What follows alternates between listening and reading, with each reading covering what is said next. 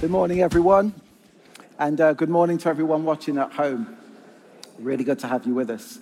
Now, believe it or not, I've been a Christian now for almost 30 years. I know, you wouldn't believe it to look at me, would you? but in truth, I've actually been a disciple of Jesus for only six years. You might ask, what's the distinction? Well, for a long time, I was a Christian in name only, as Jesus had no authority in my life. The people that did have authority, of course, was my mum, my employer, and on the rare occasion, my ex girlfriends. But it wasn't until my mum passed away, I went through a divorce, and I was made redundant that I started to question the authority in my life. And I realized that Jesus had none. I would read the Bible, pray, listen to worship music, but the words that I read, the prayers that I prayed, and the songs that I sang had little to no impact in my life whatsoever. And it wasn't until I'd lost those relationships that I realized that God had no authority in my life because it wasn't His words written in this book, the Bible, that carried weight in my life, but it was the words of others. And it was the loss of those relationships that exposed that fact. A disciple, however, is someone, of course, who follows and adheres to the teachings of another. And in this case, we are, of course, referring to Jesus. Now, I can tell you from personal experience if you read this book, the Bible, with no expectation of it impacting or changing your life, it reads absolutely brilliantly. It really does. It reads like a novel. And in some places, it reads as poetry. But if you read it as a disciple, whereby you give God's written word in this book, the Bible, authority over your life, you find yourself grappling with a lot of what it says. Being a disciple is not light work, it's incredibly challenging. For example, there's a section in Jesus' well known Sermon on the Mount, which we'll look at in more detail shortly, where Jesus, talking to his disciples about kingdom ethics, tells them if someone slaps you on the right side of your face, turn the other cheek and allow them to do it again. Now, I can tell you as a young Christian reading that, there was no way that was going to happen in real life. I'm not entirely convinced I could do that now. It's just not the way I was raised. Usually, when someone hits us, our tendency is to hit them back. However, the civil rights leader, Martin Luther King, made God's word the authority in this area of his life as he stood up for racial, against racial injustice. It's King's demonstration of non-violent resistance that changed the course of history, which allows me to stand here before you today as a black man discipleship to Jesus. Understanding and taking his word seriously is not always easy, but it is good. And it's that ultimately what changed in my life six years ago. And so today I'd like to talk to us about the importance of discipleship, or more specifically, the importance of prioritizing God's word as the authority to our discipleship. And so it's in Jesus' Sermon on the Mount, found in Matthew chapters 5 to 7, that he sets out his, uh, his uh, mandate, if you like, to his disciples for kingdom living. The Jewish people are already very religious, following the laws that had been handed down to them centuries earlier by Moses, who they believed to be a prophet. The only issue was, as with a lot of laws that are centuries old, they were adapted and changed over the years to suit the preferences of the religious leaders. It's a little bit like us today saying, you know that passage in the Bible where Jesus tells us to turn the other cheek? Well, it kind of really doesn't apply to us today. And it's here that Jesus makes this profound statement when he said, Do not think that I have come to abolish the law of the prophets. I have not come to abolish the law, but to fulfill it. Jesus embodied the law. And he came to teach us how to live it out as his disciples. It's challenging, isn't it? He came to teach us how to live it out as his disciples. And the thing is, what's happening here is we don't know exactly, well, we do know what exactly, but we don't know exactly, exactly how we're going to do this. How are we going to live this out as Jesus' disciples?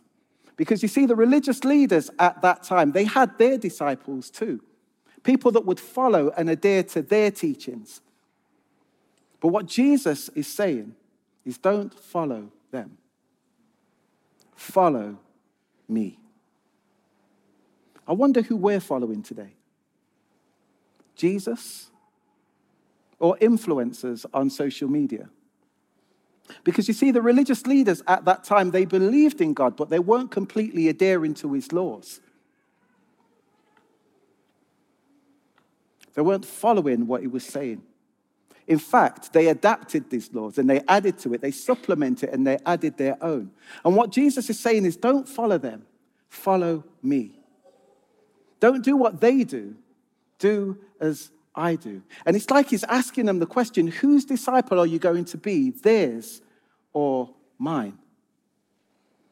And so, the passage that I'd like us to look at today is a passage I know many of us are familiar with, and it's a passage on prayer. And I'd really like to use it almost like a case study to look at what Jesus is saying, also with what he is doing, and really to ask the question who is it that has authority in our lives. Let's look at Matthew chapter 6 from verse 5. And when you pray, do not be like the hypocrites, for they love to pray in the synagogues and on street corners to be seen by others. Truly, I tell you, they have received their reward in full. But when you pray, go into your room, close the door, and pray to your Father who is unseen then your Father who sees what is done in secret will reward you.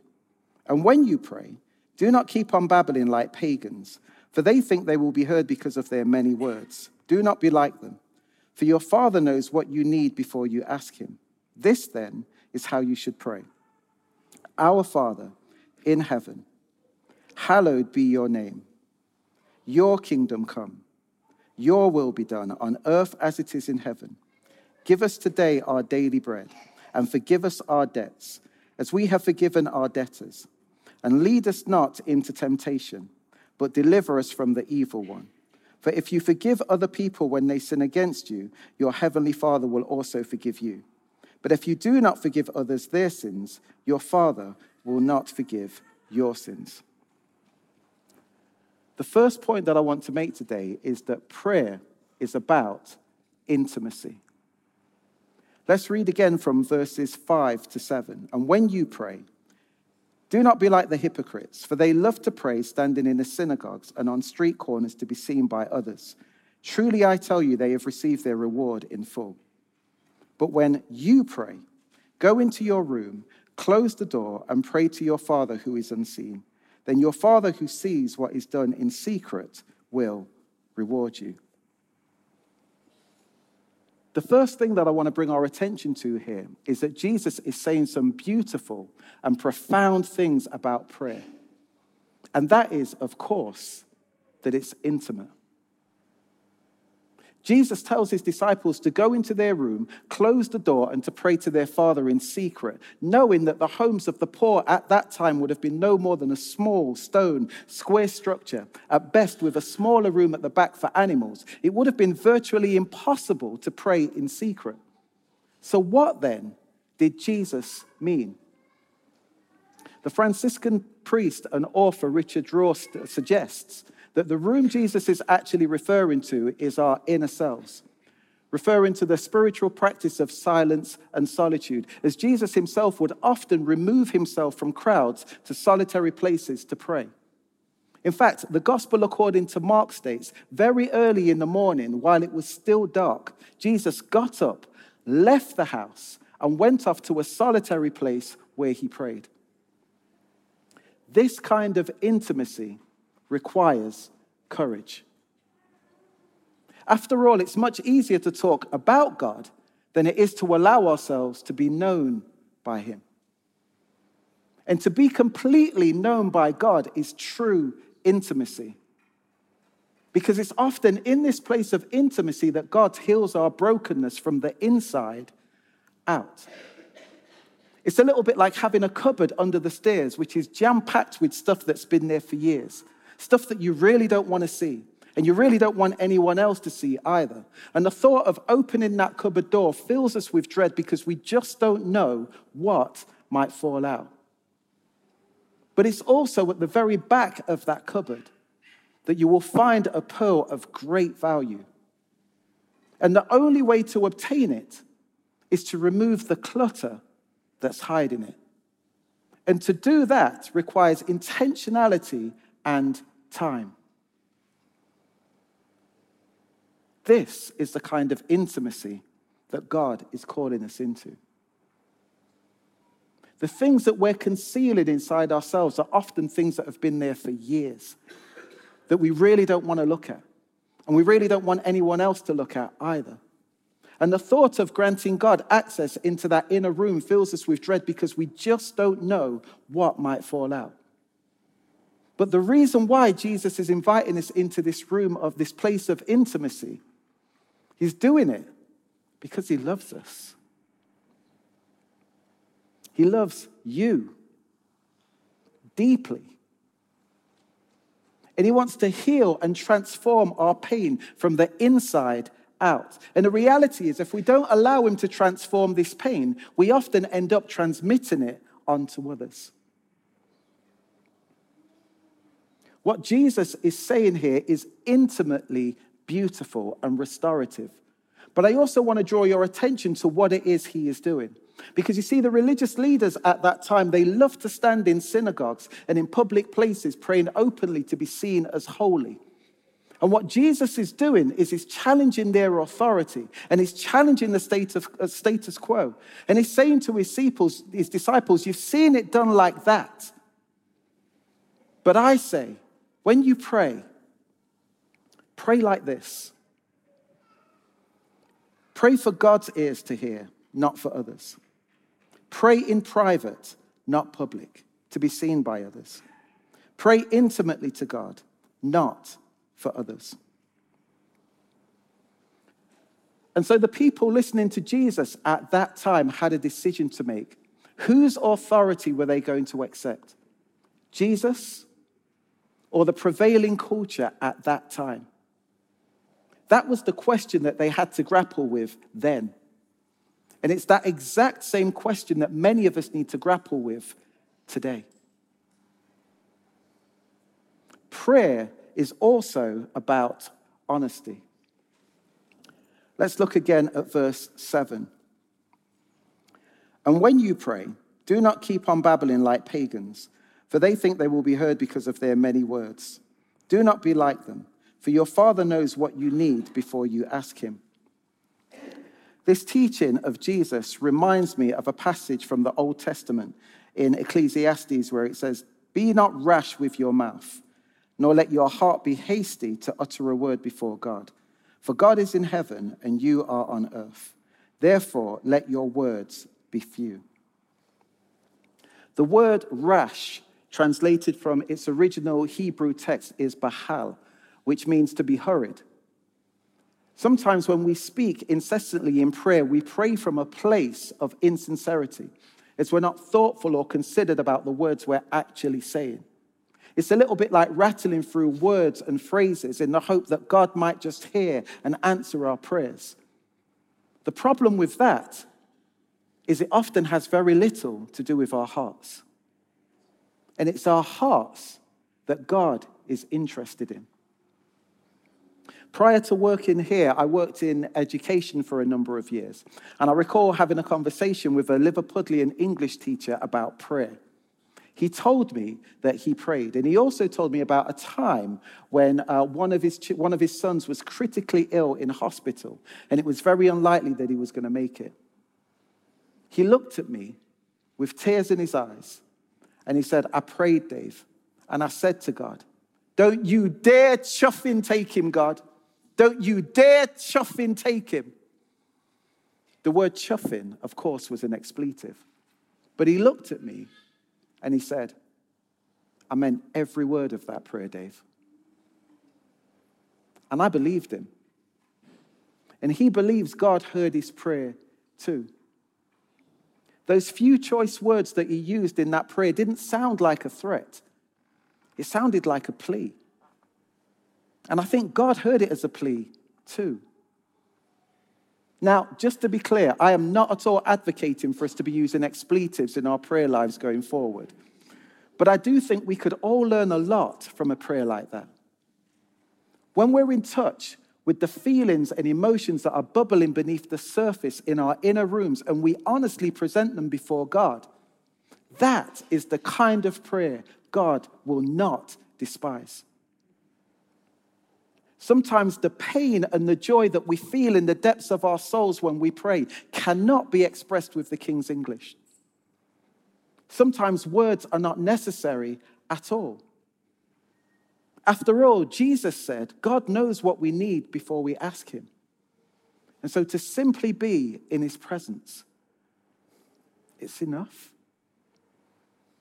And that's great news because you might be here today and you might be thinking, prayer is just not my thing. I can't pray like Debbie Wright, Dave Ellis, or even like your small group leader if you have one. And that's absolutely fine. That's okay. God just wants to know what's going on in your heart. And it doesn't matter if your words come out backwards, sideways, or upside down. He just really wants to know what's going on inside your cupboard under the stairs. And again, this is great news, isn't it? What Jesus is saying is beautiful. It really is. But I also want to draw your attention to what it is that he is doing. Because if we want to reap the benefits of what Jesus is saying, we have to pay attention to what he's doing. And Jesus said, And when you pray, do not keep on babbling like the pagans because they think they will be heard because of their many words. What Jesus is doing is he's challenging his disciples to pray honestly with less words. The pagans were people that prayed to idols with vainless, vain repetition and mindless chants. And Jesus is saying, You've seen it done like that. But I say, when you pray, pray like this pray thoughtfully, not repetitively. Pray meaningfully, not mindlessly. Pray honestly, not falsely. What Jesus is doing here is he's challenging his disciples to think differently about prayer. And that's the exact same challenge that we're faced with today as disciples. Lastly, prayer is about forgiveness. In the middle of the Lord's Prayer, Jesus mentions forgiveness. And at the end of the prayer, he said this in verse 14 that if you forgive other people when they sin against you, your heavenly Father will also forgive you. But if you do not forgive others their sins, your Father will not forgive your sins. This is where the rubber really hits the road in terms of our discipleship. And it can be incredibly difficult to get our heads around the idea that God will not forgive us unless we forgive others especially as there are many of us that are living with the trauma that has been caused by the unkindness, the callousness, and the injustice of others. And in our humanness, we're likely to say yes, but their sin is unforgivable. The emotion we feel around this is real, but that's not what Jesus is saying. Earlier this year, my dad passed away. And I found myself living with a lot of resentment towards him as I was trying to work through this idea of forgiveness in my inner room. And I think one of the ways we can look at what Jesus is saying here is this idea of a conduit that flows from our hearts. And so I spoke to my daughter Cora and I asked her to create something that would represent a, a, a conduit that flows from our hearts. And this is what she created. Thank you, Cora. I think one of the ways we can look at what Jesus is saying here is that if our hearts are open to forgiving each other, then our hearts will also be open to receiving forgiveness from God. But if our hearts are closed when it comes to forgiving each other, then naturally our hearts will be closed when it comes to receiving forgiveness from God. Jesus was very specific about the language he used. He said, If you do not forgive others their sins, your Father will not forgive your sins. It's not that he doesn't want to forgive us, he can't forgive us if our hearts are closed towards forgiving each other. I wonder if your heart is open or closed this morning. Forgiveness often takes time. It very rarely happens overnight. But the main thing here is that we start this journey to lifting the lid on the conduits of our hearts.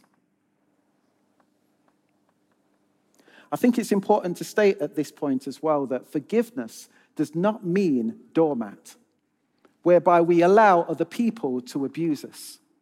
For example, there may be two people in a relationship, and one of them is being physically and emotionally abusive to the other. Forgiveness does not condone that behavior. Forgiveness says, I love you and I forgive you with an open heart.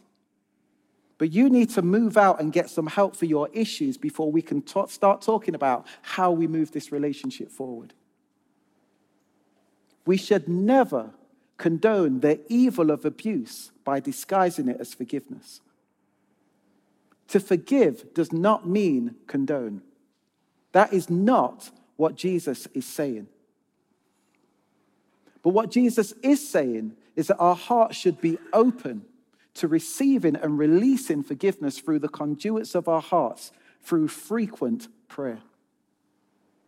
But I also again want to draw our attention to what it is Jesus is doing. The culture at that time struggled with the notion of forgiveness, just as our culture struggles with it today. And what Jesus is doing is he's directly challenging culture both then and now. And he's saying, You have heard it said before, an eye for an eye and a tooth for a tooth. But I say to you, forgive. Forgive.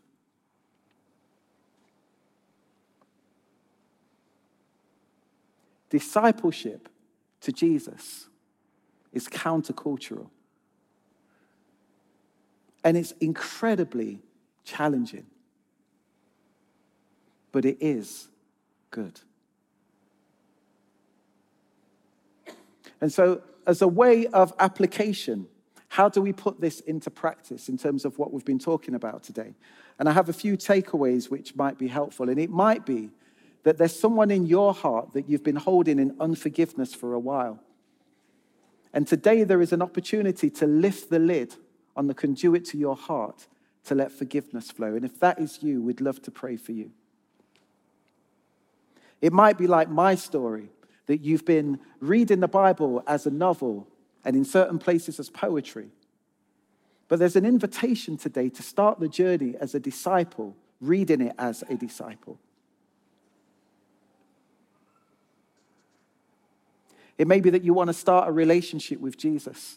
You want to start this discipleship journey. I can tell you that this will be the best decision you will ever make in your life. And the reality is, we have two choices. We can either do life with Jesus or without him. But I would always encourage you to choose Jesus. Choose Jesus.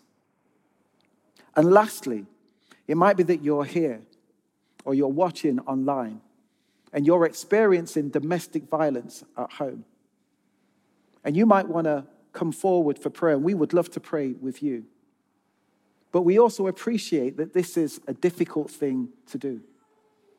And if that is you, there is a number on your screen that you can call for help as you continue on this discipleship journey.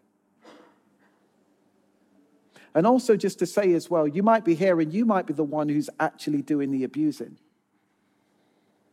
We're not here to judge you, we love you.